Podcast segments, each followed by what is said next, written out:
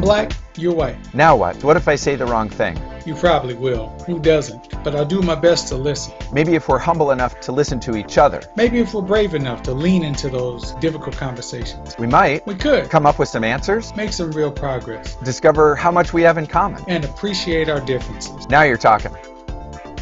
I'm David Conley, communications consultant. And I'm Chris Thurber, clinical psychologist. Welcome to I'm Black, You're White, Now What? Our guest tonight will be the Reverend James Winfrey, who is uh, doing a lot of work uh, in the community with uh, homeless as well as with uh, youth and young people. And he also has uh, very vast uh, knowledge of African American history in the United States. And so we're going to tap some of that and have some great discussion just about uh, how race affects a lot of these different areas that he's working in and what he's seeing out there. But before we do that, um, Chris, I'd like to, you know, just like we always do, kind of recap what we talked about in our last episode. Uh, we had a very great uh, conversation, and uh, that was dealing with the perspective of uh, an interracial couple and just uh, how race has affected uh, their relationship, their marriage, and their their evolving uh, point of view over the years. And so I, I thought it was a great, uh, very touching uh, conversation, and uh, I enjoyed you know speaking with both men about you know just what they've been seeing and what they've been dealing with uh, individually and collectively as a couple. And so I, you know, thank Andy and Brian for yeah. their contribution. It, it, was fantastic, and um, I'm also grateful that Andy and Brian were able to join us. Um, I think I, the two things that I learned, or the two biggest things I learned, were number one, they are very aware of one another and how people are treating them in group settings and mixed settings, but they don't come to each other's rescue. Um, and I think that takes a lot of understanding and love, and they do know when to step in if they feel like, you know, the other person is uh, going to say or do something they regret. But I'm, you know, struck by how much unspoken communication there is between them that is racially charged or racially aware. And I also was really touched at the end when Andy was talking about how much his parents, who are both still alive, have learned from Brian, from Andy's being married to, first of all, another man, and second of all, a black man, and that his parents, who uh, you know are around 90 years old, have both evolved in their thinking. So for anyone who is uh, about to write off an older generation, especially in these times when we're most of us trying to learn as much as we can about race and about communication, it is absolutely within anybody's capacity to learn, no matter how young they are, no matter how old they are. So that was really never too late to, to grow. Exactly, exactly. So Reverend James, we're really, really happy that you're joining us today. Thank you so much for taking time out of your schedule, uh, and you're joining us from the Los Angeles area. Uh, could you tell us um, a bit, and especially for our listeners, um, what it is that you do and how you got started. I understand that you and David know each other from St. Louis, but yes. Uh, talk to us a little bit about what you do professionally and personally, and then we're full of questions. Sure, sure. Well, um, I am currently uh, the director of operations for an organization called Urban Alchemy. It's a nonprofit that is dedicated to um, helping those who are formerly uh, formerly incarcerated um, to experience restorative justice by serving their community. We provide um, employment to approximately 500 individuals wow. who either are formerly incarcerated, uh, long, uh, former long-term offenders, uh, or folks who are uh, experiencing or have experienced significant homelessness. And our um, our role basically is to champion a set of values that help them to um, to work um, in transitional workforce development jobs, and so that they can move on and give back to society. So that's kind of where we are today. Uh, in the past, I pastored for about 20 years in the African Methodist Episcopal Church. Mm-hmm. And uh, my, my new kind of ministry is now uh, on Skid Row here in LA. What brought you to that? Wow, I tell you, um, I had been pastoring in a uh, in the normal church environment for a number of years, and uh, the church started reaching out and doing a lot of um, homeless outreach in a little town called Dothan, Alabama, and it was just a phenomenal kind of new approach to ministry, and uh, my wife and I got excited about it, and over time that ministry grew and grew and there came an opportunity here in Los Angeles for us to relocate to her hometown. And so here we are since about 2016. We've, we've been here. Started out um, working on Skid Row at another nonprofit um, where we help folks who are in similar situations uh, find jobs and keep those jobs. And so, yeah, that's kind of how we, we ended up on Skid Row. So are you providing, uh, you know, like training um, for like yeah. that transition? How what how does that work exactly? Definitely. So what we provide, first of all, we provide them, you know, with the fishing pole, with a job. So we contract out with the city and with other nonprofits as a subcontractor to provide um, services to those who, who are experiencing homelessness. For instance, in LA, any any given night, there's about 15,000 people living on the streets. 15,000. Um, wow. Yeah. And so that's just like the city. And so they need a place to use the restroom. So, for instance, one of the things we do is we have a program called the Pit Stop Program where we actually man um, and attend um, restrooms from approximately 7 a.m. to 7 p.m., depending on the contract. And we do that throughout the city so people who are homeless can actually have the dignity of using the restroom. Uh, we provide mobile showers to folks um, who don't have a place to to take a shower. So we probably have a fleet of about at this point 25 showers throughout the Los Angeles region. Um, so the folks that staff that are people who, again, uh, are, are those who uh, have experienced um, the criminal justice system. And what we do with those guys is not only do we give them the job, but we help them to navigate trying to um, become better in better people in terms of being employable. So, for instance, we we offer de-escalation training. Uh, the biggest barrier for anyone coming out of a period of incarceration, I'm thinking of the question that's on every single job application. You know, have you ever been convicted of a crime? You know, X, Y, Z.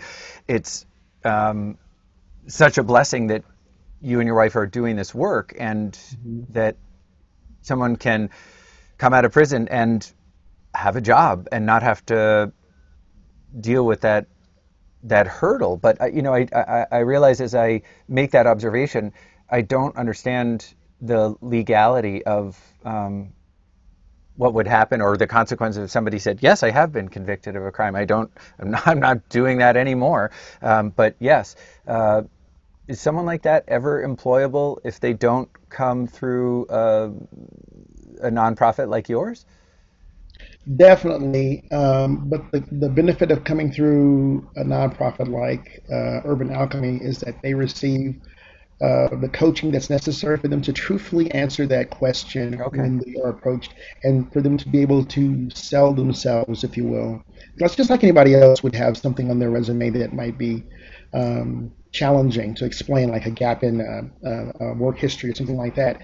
They're able to do it competently by talking about um, not just the skills that they learned while in prison, but also some of those um, restorative justice principles um, you know, dignity, respect, empathy, um, how to give back, and, and, and, just the whole idea of self-discipline, self-control, mm-hmm. those kinds of things that they, those skills that they have now.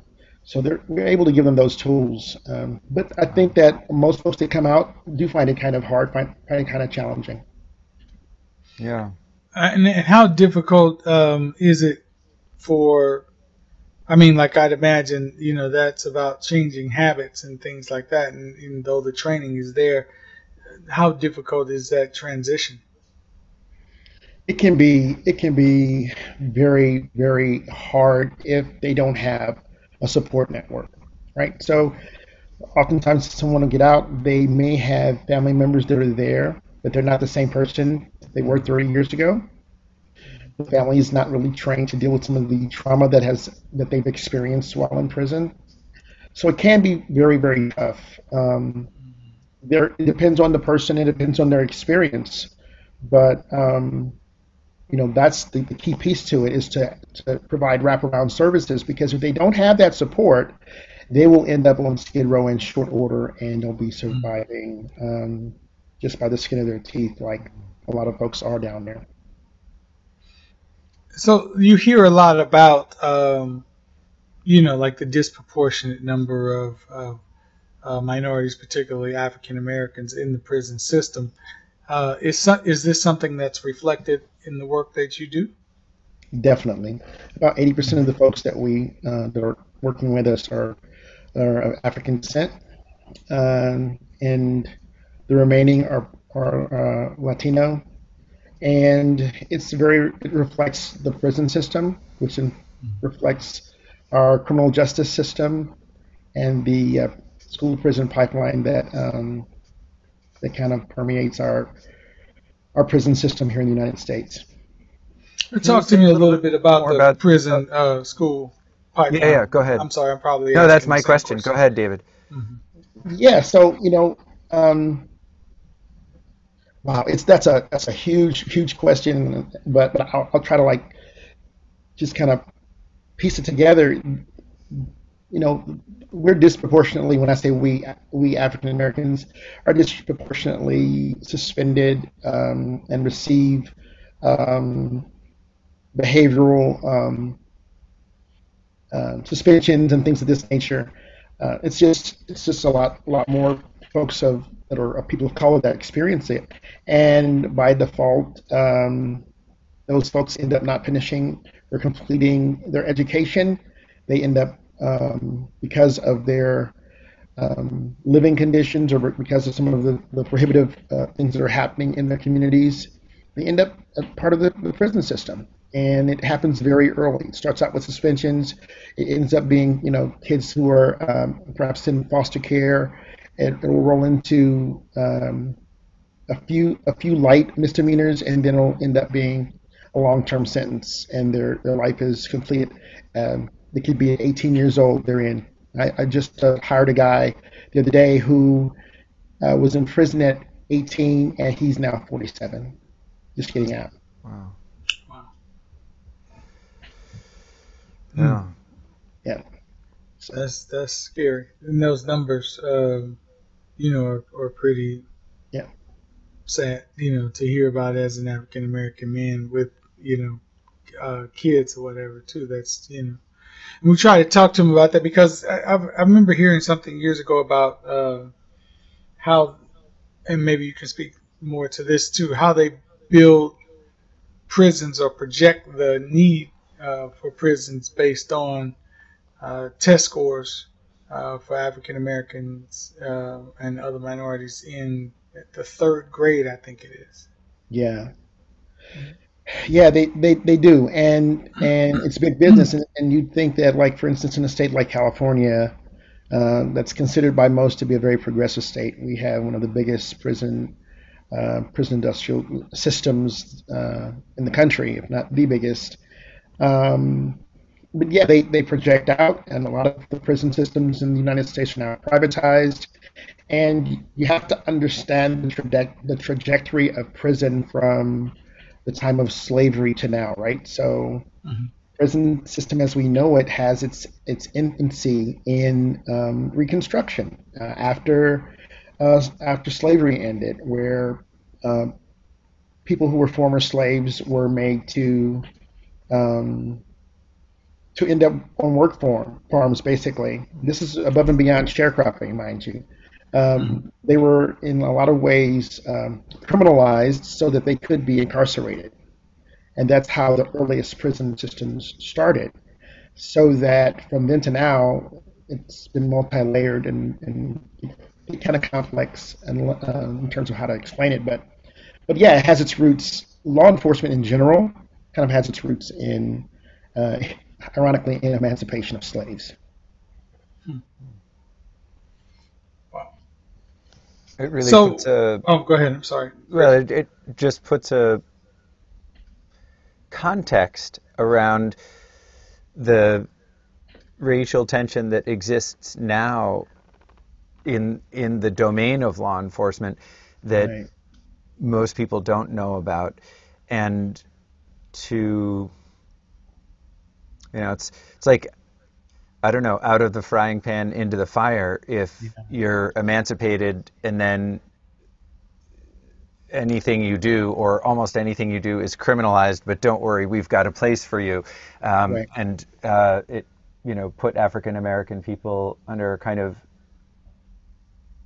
you know containment re-enslave them but yes. under a different banner, right? Yes, yes. Um, I highly recommend um, a book by Michelle Alexander. Perhaps you've heard it called The New, the New Jim Crow, which excellently lines out the history of um, slavery through through to to now and, and how it's even manifested in our not just our prison system but our parole and probation system, right? Hmm. The idea that I'll give you I'll give you a really quick quick story. I was working at this other nonprofit, and a young man came out of prison. He had done about 15 years, and he was doing just just just a wonderful job um, working as a truck driver on one of our at one of our business improvement districts. And uh, then all of a sudden, he disappeared. He disappeared, and about 20 days later or so, he showed back up. He's standing outside, and I'm like, "Hey, man, where you been?" And he points down to his his, his feet. And I look down, he raises his, his leg, and he has on um, an ankle bracelet. And I'm like, wow. He's like, yeah, they got me. He said, that's the, that's the state, right? And I'm like, yeah, now I'm, I'm used to ankle bracelets. People have worked for me, and I've had to like give them breaks so that they can literally sit next to uh, a charger so that they can charge their ankle bracelets so that nobody comes and picks them up because if it like dies, they're gonna they're gonna violate, right? So I'm used to ankle bracelets. But then he he reaches down to his other leg and raises it, and there's another ankle bracelet. He said, "Yeah, this is the state, and this is the Fed." So he literally, in 2019, had two ankle bracelets, two different charges, he is out of prison. He's paid his price, but yet he is still chained. Yeah. Um, by the system, and that just uh, that kind of that kind of got to me, you know. Yeah. Uh, I can I can give you an update. He's uh, he's doing a wonderful job now. He has um, he's actually um, been promoted like twice and is doing great work uh, at the local nonprofit where he's working at now. I'm very proud of it. Fantastic. Yeah. That's awesome to hear. How do you, Reverend James, how do you give somebody in a situation like that hope? Well, I'll tell you, the biggest, the biggest thing is for them to to be able to look around them and see other people being successful who have the same story. So a lot of folks that come to these nonprofits for help are, are recruited by other people who who who have experienced similar uh, situations. Um, I find myself in the unique situation of not not having been a part of the prison the prison system, but 80% of the folks that work with me and, and work for me, folks who who had that story. Mm-hmm. And I, I'm incredibly indebted to them because they offer a they offer a story that I never would have been able to to know about or understand. Um, that helps me to do my job a lot better than I ever would have been able to do it. So mm-hmm. they encourage each other. There, there literally is a community of folks that encourage one another to to be a better person. and to push Powerful. forward. Yeah. So let me let me ask you this, like, and I know there are probably some people watching or hearing who, um, you know, would think, well, we're talking about people who are are choosing a life of crime, you know, right. and you know, or have chosen it, and maybe now they're trying to do better or whatever. But when you start talking about, and I know some conversations I've had about it, you start talking to people about, say, the prison industrial complex and and its root in, in racism and the emancipation of slaves, mm-hmm. etc. A lot of that's looked at like an excuse to, uh, you know, to to give criminals a pass. Mm-hmm. Uh, what do you say to that? Having you know, you're working with people uh, every day whose reality may not be that, you know.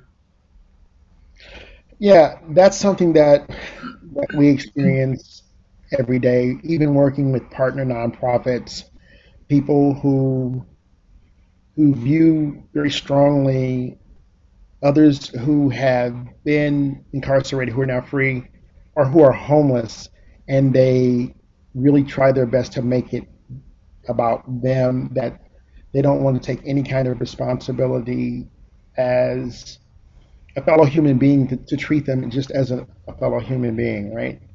Um, I had a conversation the other day with a, a woman about whether or not to offer hand towels to people who were who were giving showers to. Her opinion was, hey, they're homeless. Um, they're lucky to just get a shower, right? And that's wow. this is a partner nonprofit whose mission it is to help people who are homeless. How about that? right, right. But folks, the higher up in nonprofits you get, the the less you'll see people of color, like the boards of, the boards of directors and things like that. Uh, a lot of the senior management for a lot of the nonprofits who are here to help others.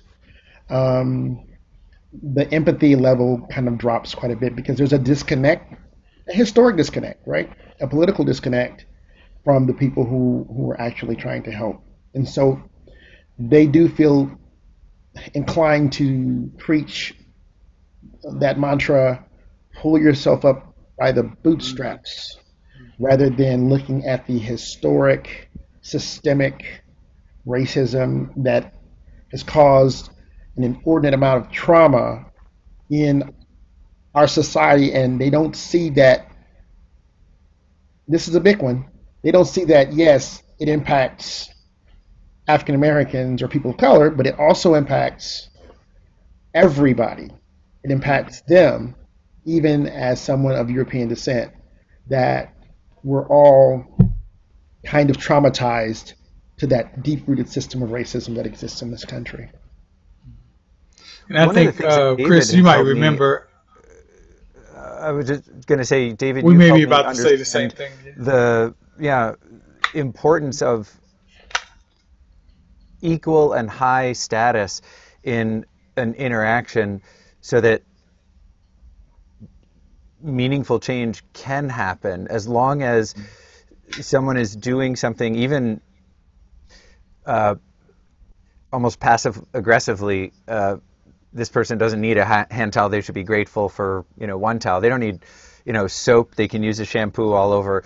Um, mm-hmm. whatever it is that a person's doing that diminishes another person's status is an enormous roadblock to to meaningful change. And it's a it's a privilege that I have enjoyed my whole life without knowing that I had this privilege mm-hmm. you know until David and I had some really deep conversations about so what is it that somebody might do specifically what am I doing in the way that I interact with other people that either maintains their status, diminishes it, elevates it, and when people hear the word status, they tend to think about money and riches and bling and cars and you know, but but on an interpersonal level, mm-hmm. these are the kinds of things that I think so many people would benefit from understanding. And you know, David and I have started doing some workshops that include his uh, status cafe exercise so that people can see and you know we we push people. We don't call them out individually, but there are a lot of aha moments, and people realize, oh, you know, I just thought I was being kind of a jackass, Right. but they don't realize, yeah, when you're like that, there are social ripples that extend way beyond that interaction, and it is, you know, as you said, James, uh, ra- often racially based or Yeah. socioeconomically based. right. Uh, David, what were you also going to say there? No, I was kind of going to ask you a question, um, and it's sort of you know related to what you were talking about. Just like kind of, um, you know, before this conversation, maybe now that you brought it up, even before you and I have had uh, some conversations, I'm just curious, like, uh, and and not that you may have you know encountered thinking about it one way or the other uh, every day of your life, but but just was your thinking uh, or even is it? You tell me. Just uh, was your thinking kind of like what I'm saying with regard to, well, hey, choose this different way, and then everything will, will be all right. You know what I mean? Pull yourself up. Did you have, or are you familiar with, uh, pull yourself up by your bootstraps sort of mentality at all, or not? I mean, I'm not. I'm not assuming that you did. I'm Am I? curious. Absolutely. Yeah.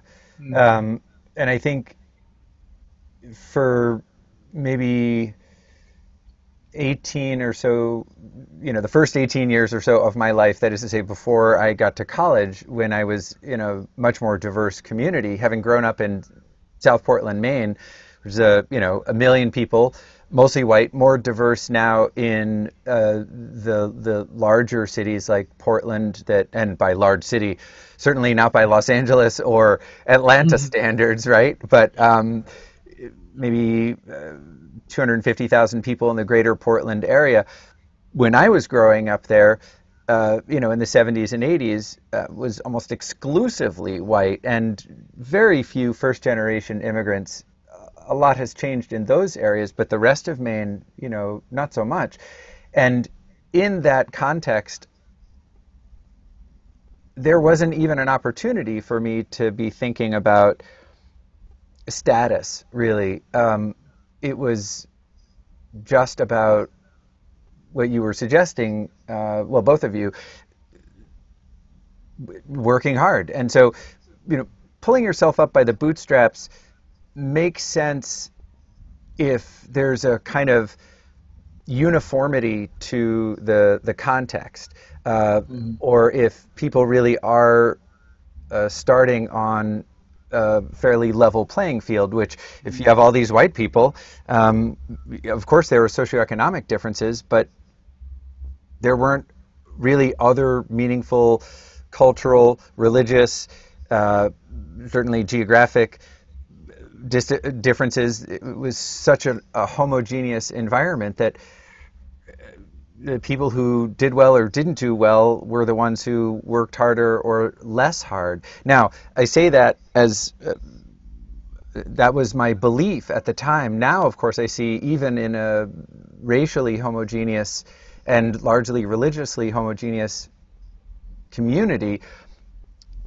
for people who began at a much lower socioeconomic level, it, it wasn't just a question of working hard because they had fewer opportunities afforded to them to begin with. So, absolutely, I'm familiar with that, and I don't think I understood the the injustice that's baked into that assumption until I got to college. And again, as I said, um, a whole world opened up to me that I had not been, you know, familiar with. And it's hard. I just add this as an epilogue. You know, as a white family, I'm married to a woman who's a first generation immigrant from Serbia. Uh, she is also white, uh, but from very different geographic and you know ethnic uh, circumstances than I was. hmm It's a challenge to you know teach that lesson. We live in New Hampshire now, which is um, also racially um, far less diverse than either Atlanta or Los Angeles, where the two of you are, and we're very fortunate that the school where I've worked for the last 21 years has uh, you know young people from all 50 states and 40 different countries, and I don't think I would have stayed or felt comfortable staying in Maine or New Hampshire to raise my kids unless we could be immersed in that kind of environment. And fortunately, I do see that my own kids have not adopted some of the assumptions that, you know, really that I grew up with and that prevented me from seeing some of what James is talking about with regard to people's status and opportunities and the you know the irony of someone who is on the sort of maybe corporate level of a nonprofit who's white who is you know in their heart doing the best they can but not seeing the nuances in the struggles that people have. You just yeah you just can't unless you're I feel, I'll just speak for myself, I wouldn't have had the insights that I've had unless uh, two things have occurred. One, and I still have a lot to learn, but one is that people have challenged me and said, you know, hang on, no, I just, you know, I don't care how many letters you got after your name. That's not right. And the other is that I've been fortunate enough to travel and be in lots of different places, to live in Los Angeles for four years, to live in Seattle for four years, um, to have gone back to Serbia and you know seen what a country is like after a horrific war, um, and you know you can't really understand um, some of the some of the meaningful parts of human struggles unless you know you um, have some of those experiences. So I can't blame my parents or the people around me um, but I sort of blame the circumstance of uh, the homogeneity of my, you know, the first 18 years of of my life on, you know, that that's what I would blame for my ignorance. I've got a question that I kind of like to get uh, hearing that from you, uh, like both your perspectives, because from where I'm sitting, they seem like they would be um, interestingly different, but both of you have been exposed to uh, people from different cultures, people from uh, different social economic, uh, you know, places in society. Mm-hmm. Uh, so I'm curious, like coming from where you come from, your upbringing, uh, Dr. Thurber, and also uh, you, Reverend Winfrey, come from yours. How you by default, you know, view or have grown to view people who might be in situations like, you know, say what you're dealing with, uh, James, or even at Exeter, I know there are people from all over the place, but they still are are having to move and, and shake in the greater, you know, society outside of the school. Do you know what I mean? So so I'd imagine some of those students are hitting you with some of their experience, which would be different than uh, like the experience you grew up with as a as a kid there, um, and coming from where they're from and thrust now into this type of society and and maybe James, you're relating on a different you know level uh, with some of the people that or coming out of long-term prison sentences just how are you how is your empathy being processed to deal with you know what i mean these people? And anybody can answer first or whatever. I'm just curious as to how that goes. Go ahead doc. You can go ahead. When david when you say how my empathy is being processed uh, can you just clarify Sure, like, like so when you're growing up, like you said, it's it's uh, even though there's different you know social economic uh, levels, for the most part, everybody is white. So if I'm a student and I'm going to Exeter now, and I'm from the north side of St. Louis, I'm having to deal with like uh, when you say that. What I hear is when I went to Lincoln University, Lincoln University, as long as you were on campus, particularly in the evening, was very black. But when you went into Jefferson City, it was not so much depending on where you went. And in Jefferson City, uh, I've been, you know, called the N word to my face and people hmm. passing by saying that I've been treated in a way that screamed the N word, like at restaurants. Uh, when I went looking for uh, apartments, I was told over the phone because of how I presented over the phone. I was told that the apartment was available and everything was fine. Come on over and take a look at it.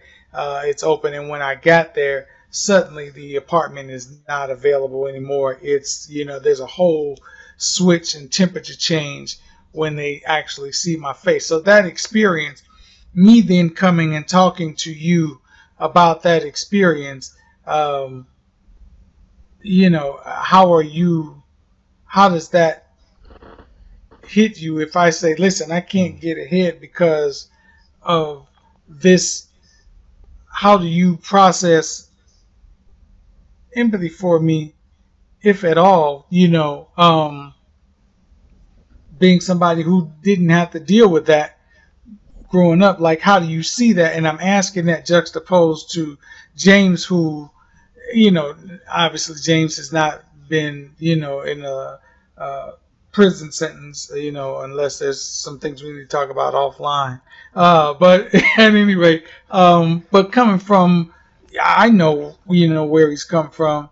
Uh, that I would think that there would be a different um, sort sure. of relatability to that. And so I'm just curious to hear from you all's different perspective how you would deal with or how you have dealt with or how you have heard or how it's hit you uh, some of the things that people would say when they come and say hey listen for me getting ahead is a difficult thing. It's you know pulling yourself up by your bootstraps means something altogether uh, different for me. You know, um, and so I, I I'm just I'll say this one last thing to help maybe clarify.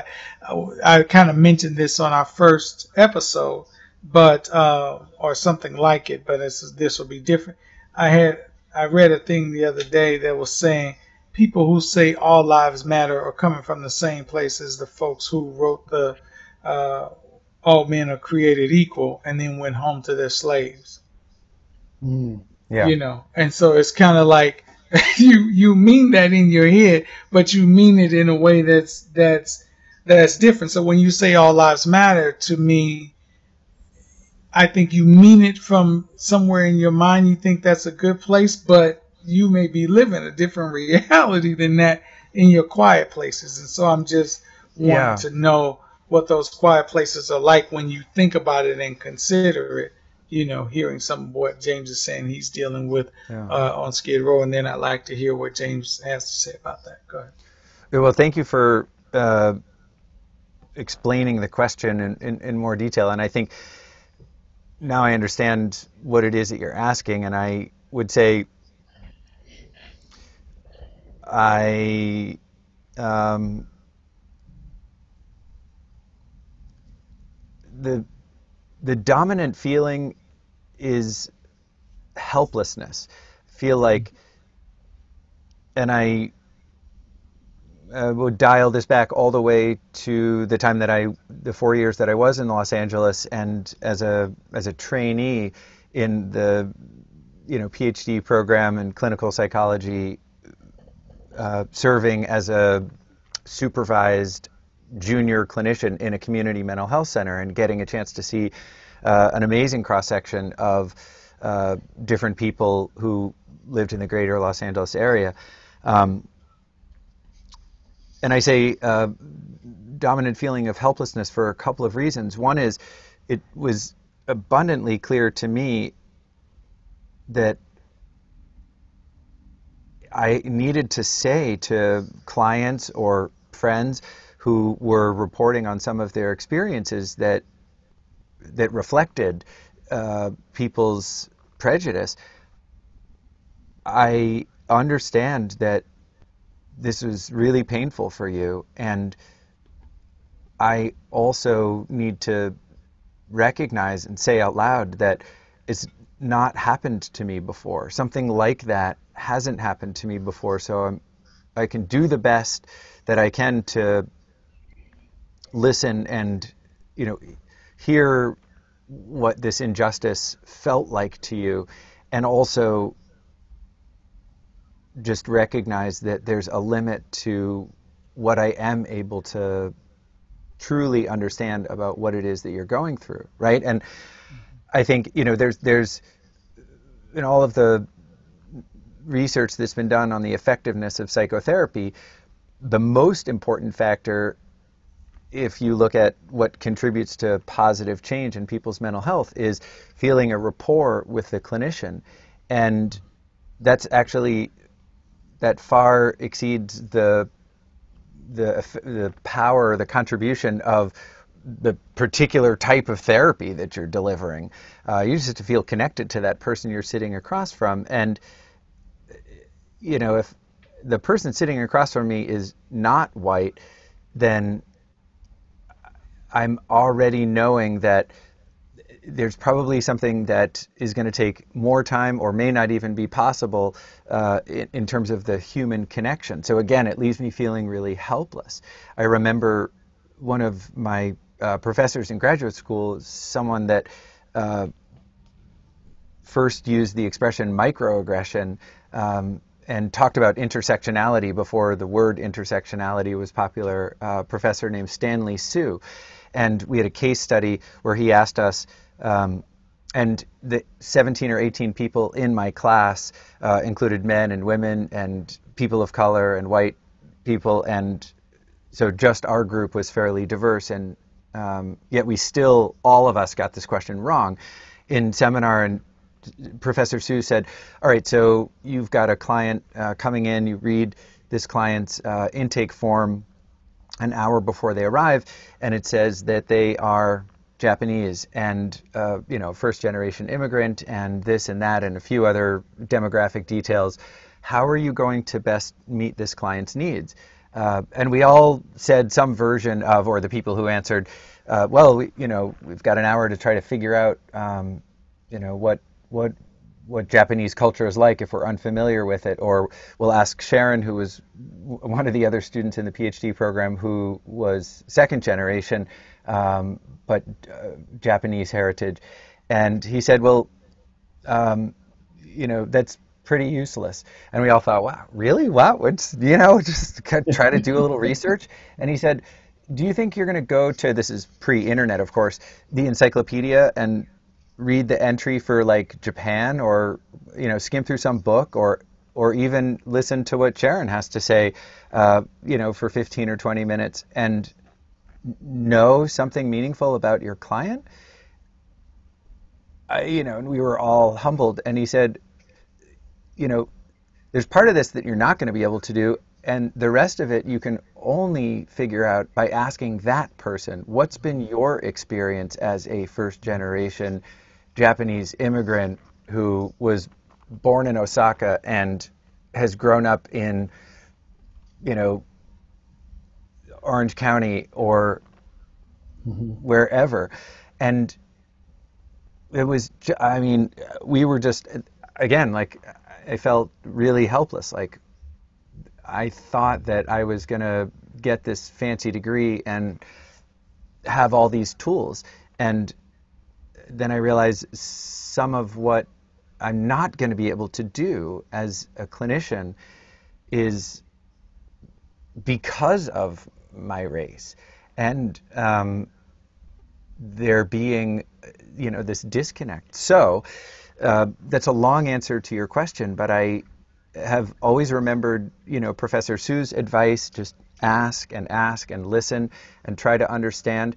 But I also, since starting my job here at Exeter in nine, uh, 21 years ago, believe so strongly what Reverend James said, which is, you know, you you need to be able to see someone who looks like you, who ideally has been through something similar, if you're going to have any hope. Like I can be a really good therapist for an Exeter student who is a person of color and I can help them to some degree. And then um, they also need a role model. If they don't have a clinician who looks like them, at least there's somebody on campus who does, with whom they have a connection, to whom they look up, and that is just something I, you know, can't provide.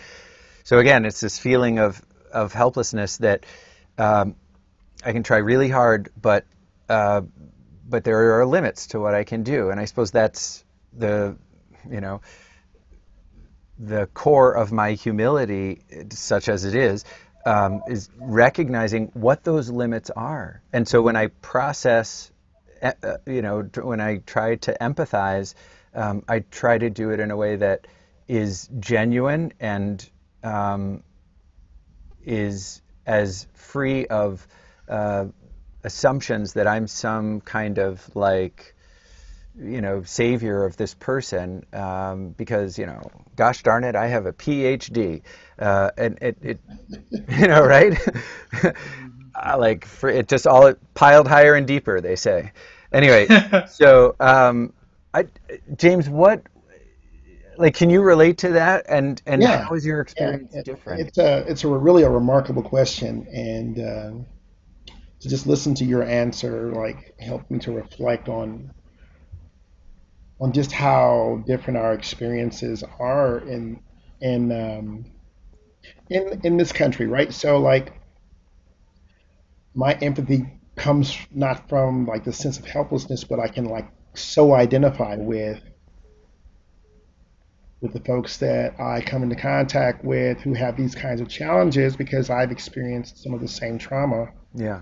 that they've experienced, right? So I, I immediately, before I go off into that whole thing, I, I, I, I thought, when do I feel helpless? Like, as somebody, someone of African descent, and when do I? And I thought, well, when I'm around a whole lot of, uh, I don't use, I don't use white and black a lot, so people of European descent, uh, you know, um, that's pretty much when I feel pretty helpless, is because I'm out of kind of my element, like a fish out of water, kind of. And um, it is only during those times where they might be experiencing some of the same trauma that I experienced it that I feel probably most at home in a strange kind of a way. hmm So that if I, for instance, when I lived in Alabama, the majority of folks who were experiencing home, home, homelessness were people, were rural folk, white folks. And, um, and, and I was able to identify with a lot of this, the challenges that they're going through. Um, and you know, I think that is that place where that place, that space where where all of us, no matter what our ancestry is, um, that place where we're all like challenged the most, that place where we desire the most for our families, is such a unifying place in in a lot of ways. Um, so much so that very early in our nation's history, uh, the folks before there was the United States, the, the the folks that were kind of controlling all the purse strings, the landed gentry, they made sure that folks that were suffering, no matter whether they were Native Americans, Africans, or or poor Europeans, they they saw the unifying power of of struggle and trying to get ahead and how people can unite as one against those who oppress those who don't have.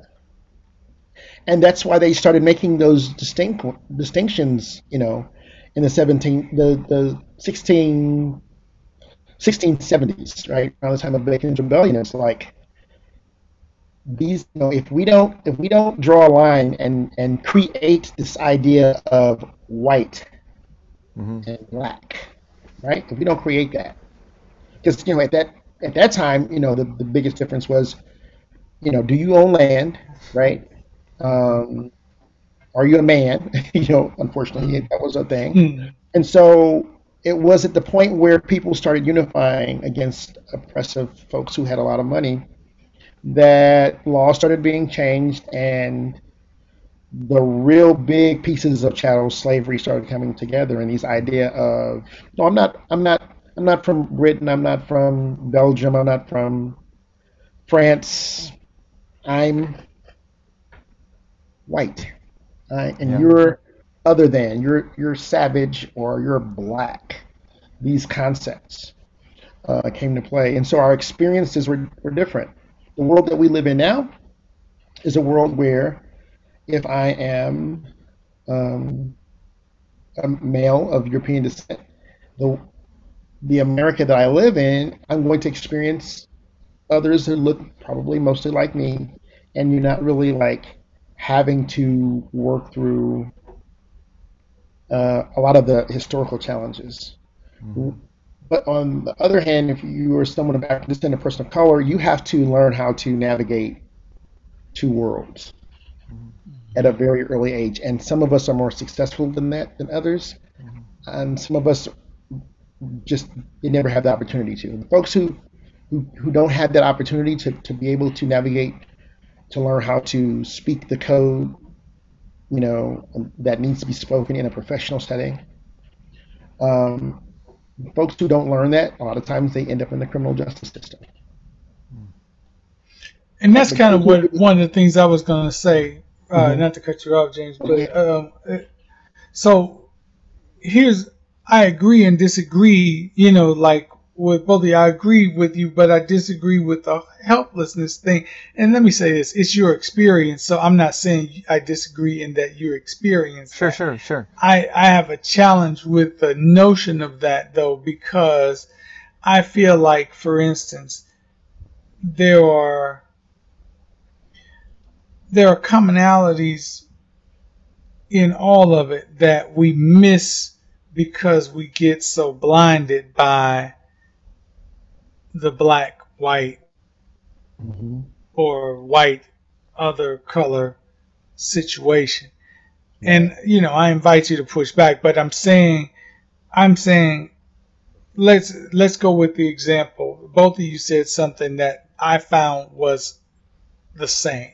So Chris, you grew up and you said you grew up in a pretty uh, homogeneous situation where for the most part everybody was white until you went off to college and started saying, man, there are, you know, these other cultures that I'm now experiencing. I knew mm-hmm. academically that they existed, but I'm experiencing them more, mm-hmm. more one on one. Well, I had a similar situation when I was growing up. For the most part, everybody in my neighborhood and in my life was black, and then I got bused to, you know, school uh, in a different area of town, and all of a sudden I'm dealing with a lot of other cultures and a lot of other people and I'm experiencing it. But initially, my experience was all black, and and James said the same thing with regard to uh, people who don't get the opportunity to live in both worlds.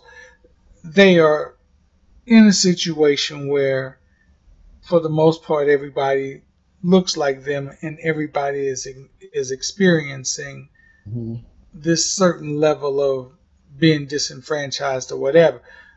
But that's not unlike what you experienced growing up with everybody being white. It's different in that the so the the opportunities available to you are different.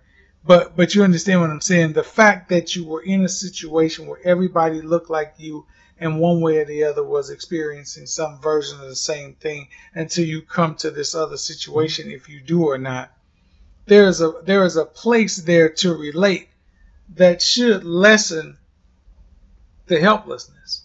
There definitely And is. I'm saying in Yeah. my experience, I have I have had the experience where people who look like me and and could not should have been able to could relate to what I was I grew up with and was grow, going through were the least helpful to me.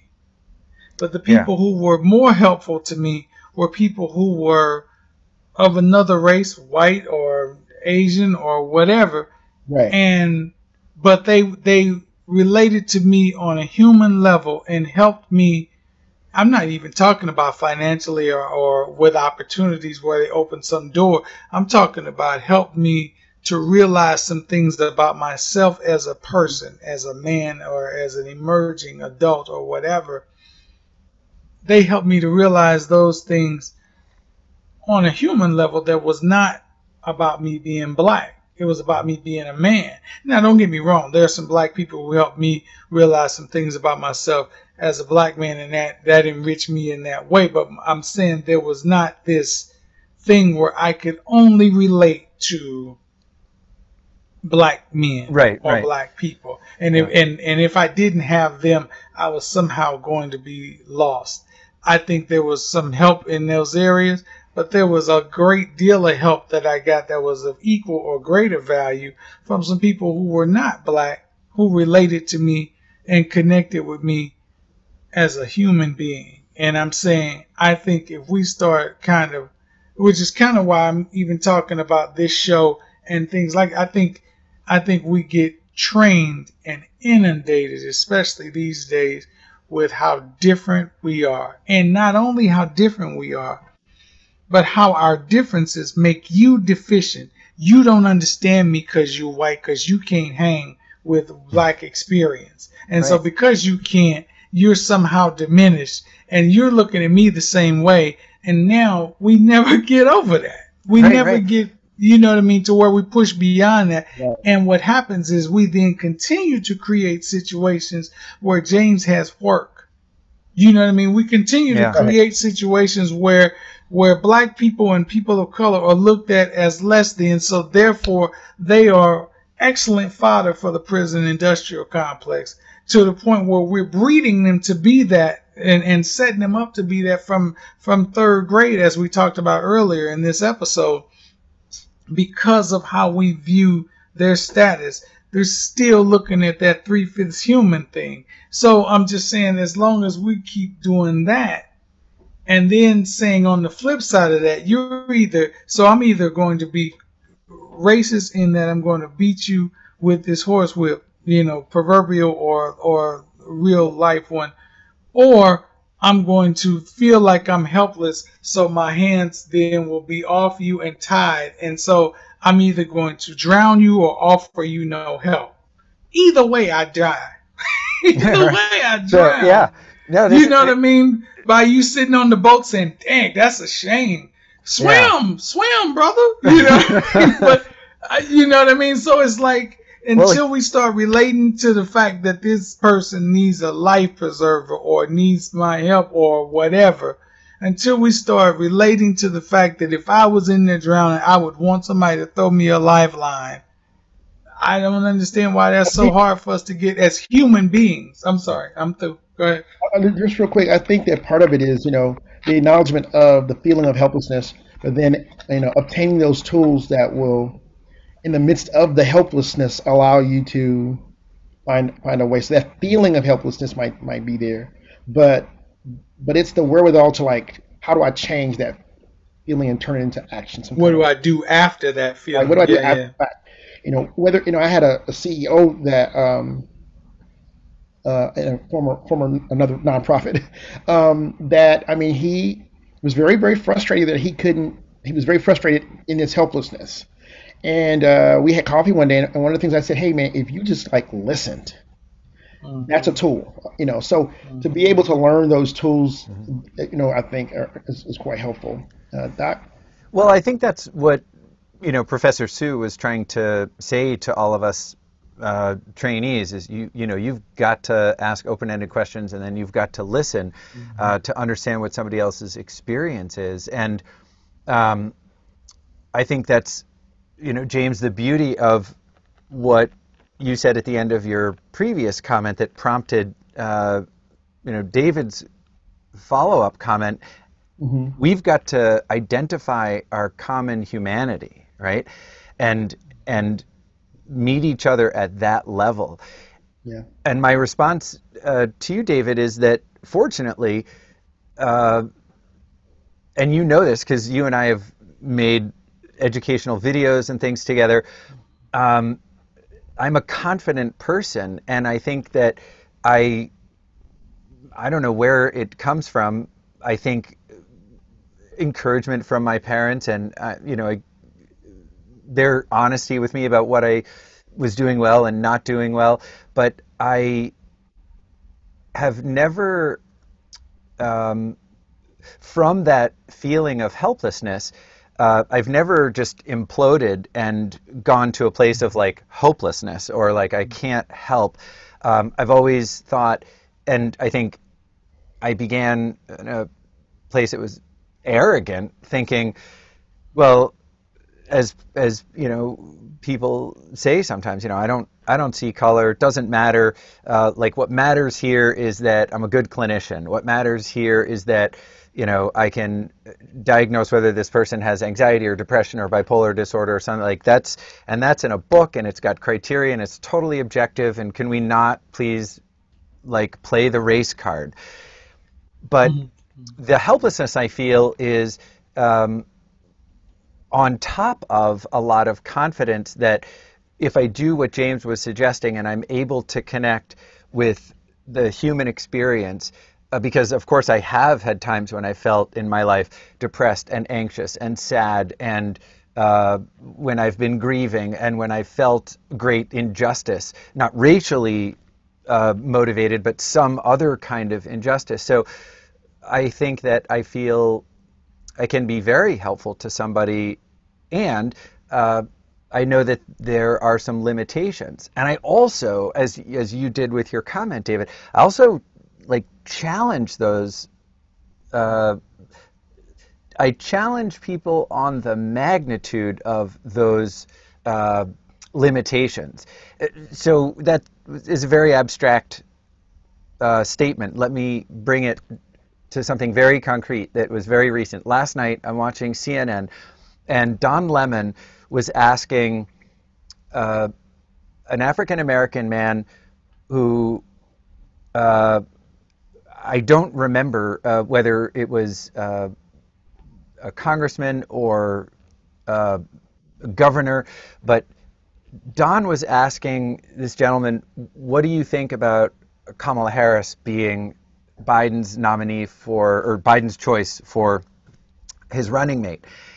And uh, so there was, you know, answer commentary, and then Don Lemon asked a follow up question that was, was very interesting. And for people who don't know or who are listening, Don Lemon is black.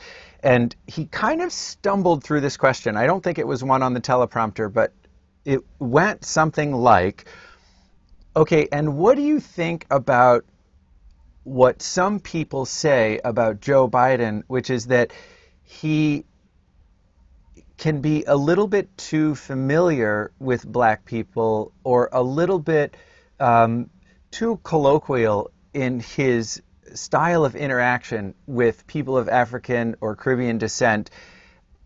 And the gentleman's answer was, "Well, I have some thoughts about that, but um, I, you know, I don't want to share them." And the interview was kind of over. And I turned to my wife, uh, who I said is is also white, and I said, "You know, that's really interesting." Um, and and here's how, guys, I think it speaks to part of what we're talking about uh, and I'm interested now in, in how the two of you would respond to this. If someone is doing the best they can to find that common humanity, um, is it inappropriate to uh, at what point might it become inappropriate uh, to either adopt language or pronunciation or or jewelry or dress or um, topics of conversation that are that are like too familiar. Um, because I thought like of all the things to criticize Joe Biden for making this uh, choice of a vice presidential running mate, now you're saying like one of the whitest guys on the planet is acting a little bit you black probably sometimes. should right? It's probably better that you answered. Is it? I love this I mean, question. I mean, like white guy from Delaware, and Right. like, okay, so what? I, I think I think that the short answer is it's best to probably just play it safe and not do it. Like just uh, be you, be authentically Yeah. you. Yeah. Yeah, yeah, yeah. Uh, there are, you know, uh, African Americans are not a monolith. Of course, Um, yeah. And so you're going to have a wide range of folks. So you got folks over here who maybe grew up in the South and a lot of the similar like cultural um, intonations that might come out of a, of a white person's mouth would be the same thing coming out of a black person's mouth. Sugar, you know, baby, you know, those kinds of words. So that person probably would not be offended. But say you get someone who's like super um, culturally seeking, we call them, you know, super conscious, you know, trying to like feel out, you know, um, who they are and their identity, might be hypersensitive to someone who they see um, or hear using some of the same language, right? Some of the same um, phrases. Um, talked earlier about like this idea of code switching, right? So a lot of people don't. And this might be a whole other episode, but I mean, me and David talk a different language when we're not, you know, professionally talking, right? We talk the language we grew up in, right? right. And that would probably scare the hell out of some people. But that comes and it's deeply rooted in everything from culture to even pre the pre um, pre-slavery condition of our people, right? The long the long O sound. If I don't say door, I, when I'm at home I say shut the door. Mm. I don't say pull, I say pull. I don't say I want some more, I say I want some more. Right? Mm. Comes with an inflection, attitude, and a different vowel sound, right? And that's just super deep, like cultural stuff. And if someone tries to like mimic it in some kind of way, it comes out kind of as contrived. Yeah. And so I just I always say like just be be who you are. There are some folks that grew up I have a fraternity brother who he grew up in in the heart of North St. Louis and all he knew how to be was what everyone around him was, which was culturally African, right? African American. And he was accepted as such, right? You couldn't tell him that he was European. You'd get have a fight on your hand. And he was, he, everyone knew him, and that's just how it was. He was accepted as part of the, of the, of the, of the um, community. But someone coming coming in who who may and, and have a good heart, right? Have good intentions, like Mr. Joe, and Joe's just going to be Joe anyway. But um, I'm thinking about some SNL sketches right now. I'm sorry. right, right. We got to come me back and do a whole Joe Biden. Yeah, yeah. But but but yeah, you know. Um, so yeah, that's that's that's that, Yeah. David. If you might have some. Uh, yeah, I mean, I was I was gonna say uh, something a little similar, but uh, honesty is the best policy, and I think the I think the short answer to that is that it it it will come across condescending and contrived, and the and the reason for that, and you just gotta always um, you know be honest and and and stay true to the game, but but in America, the history is that you have seen black as deficient for so long that when you then try to do thing, it smacks of blackface. Yeah. Uh, it smacks of uh, you know minstrel show type thing where you are making fun of black people and the black experience when that may not be your intention at all. That's how it reads and it reads that way because you are not being authentically you as james said. You're not being so that you, you're not being honest. And so the, a, a more lightweight version of it is i joke or used to joke more so uh, they're adults now so i don't do it as much but uh, when, when the kids were teenagers uh, i would go in and, and try to I, they would know I was joking and everything, but part of the stick was that I was I was speaking the kids slang. They knew that I was hip and I was down oh with the way the kids talk today. Right, And it, right. it, it- but it's it's so over the top that they know I'm not being, Yeah. you know. But that but that's how I'm going to relate to you, kids. You know, and they would they we would have a nice laugh about it, and they would know that I was not being serious. But but that's how that can come across because that's not not who you are for real. And so you should just be honestly you and people can relate. And the thing is that black people have had to like James said earlier, live in those two worlds because if I come saying dough and flow like I do at the house, you don't hire me. And if you hire me, you certainly don't promote me out of the janitorial pool. So in order for me to get ahead, I had to come in and make sure that my English was correct. I mm. had to make sure that I could speak in a way that was palatable to those people in the boardroom.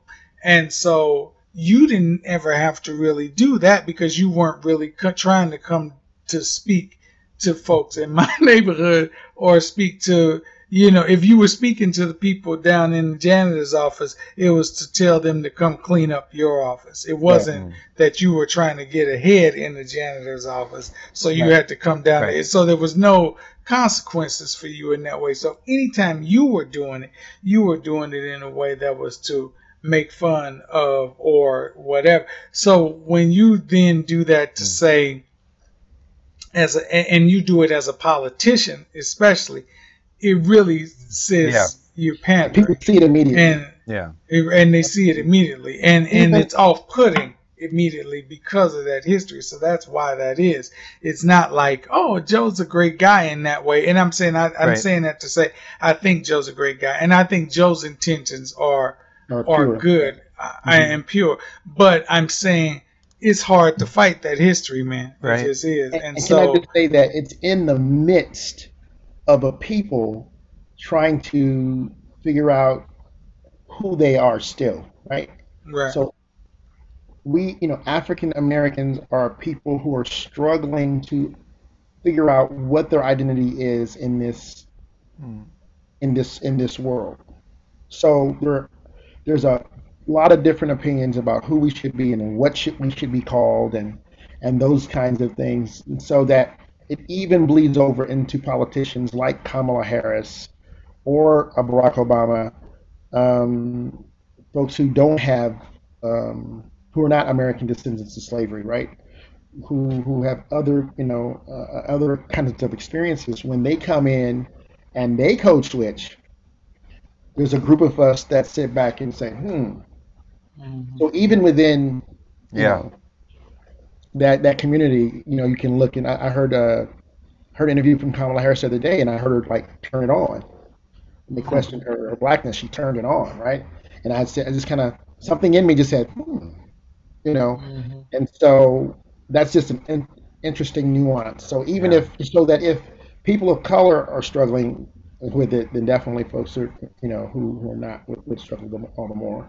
But also, also let's keep it real. It's it's about it's about the honesty of whether or not you think black culture in that way is valuable. And America has always thought that black uh, contributions were valuable when it when it comes to entertainment, and that's primarily acting in front of the camera, yeah. music, uh, when it comes to performing or sports. But when it comes to stuff like making policy and things like that, we just we're still having the first black president. We're still having the first female uh, black, uh, you know, uh, vice president. I'm saying in in 2020, these are still first, and you still haven't had like the first of a lot of other, you know, races or whatever. So I mean, let's let's. It's always funny because that thinking is, well, hey, everybody's been, you know, equal and everything is fine. I don't understand what the problem. The problem is that in America, you do not really find that valuable. And here's the thing everybody will act like. Let, uh, let me go back and say this, and, and you can check me on it.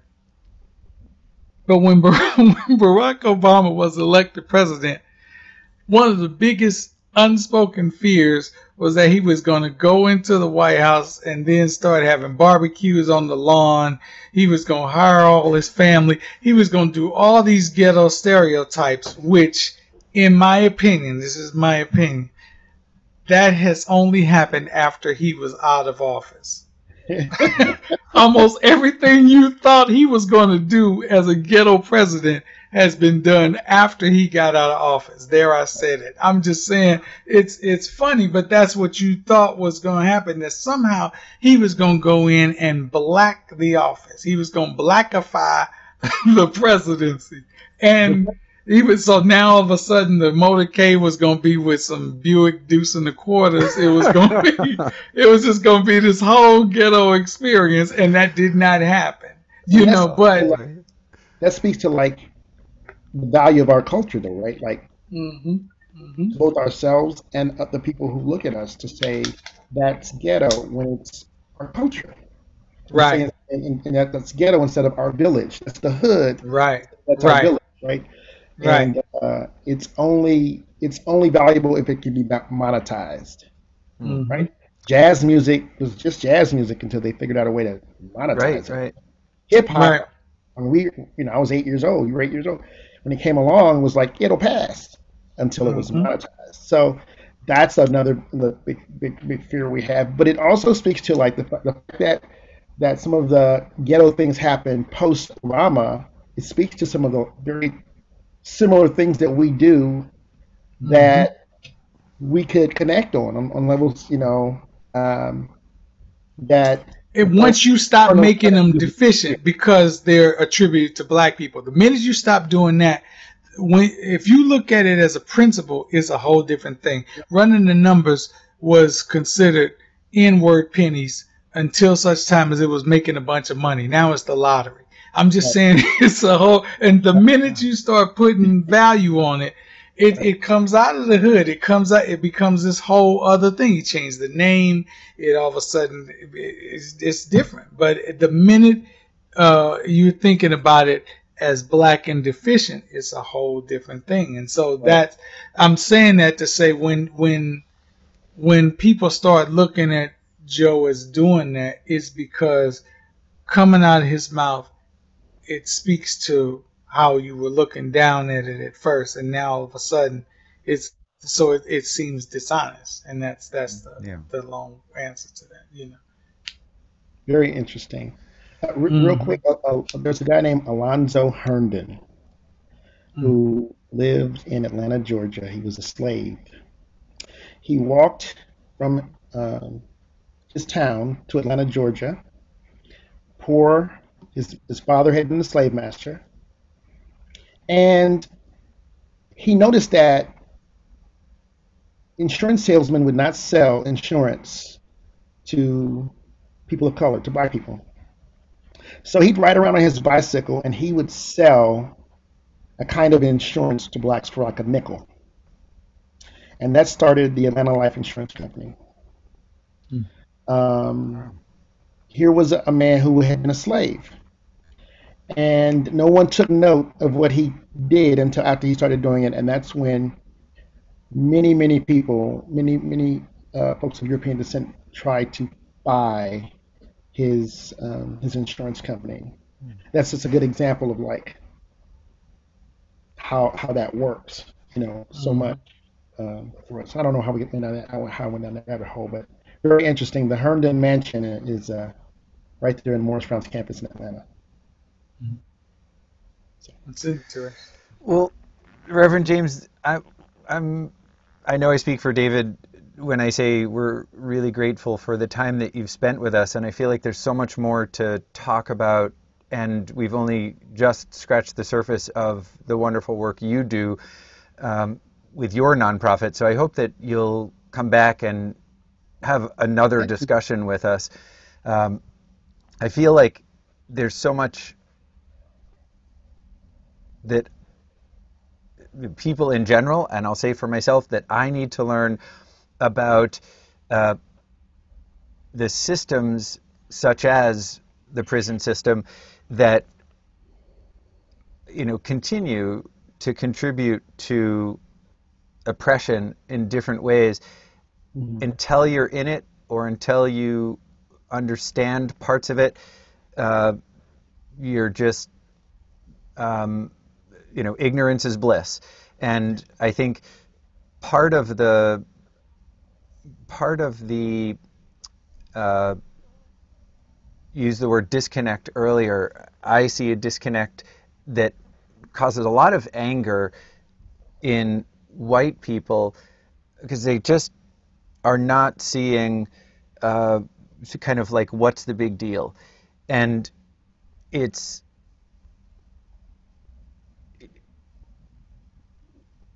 I feel like it takes time and focus and a desire to learn more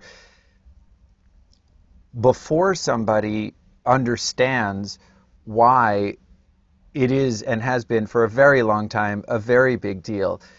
My hope is that so much of what um, is being injected into our culture right now, and maybe um, in greater doses since uh, you know George Floyd's death, is that we um, that people will respond with, "Gosh, I really need to learn about this," rather than you know push it away. This is uncomfortable, and that is the reason that David and I are are doing this show because we want to uh, make more accessible conversations like the one we had with you today, where people can share their experience, share their wisdom, and um, you know the hope is that listeners walk away with something they didn't have before and a deeper sense of compassion and uh, to circle back around to this notion of helplessness feel less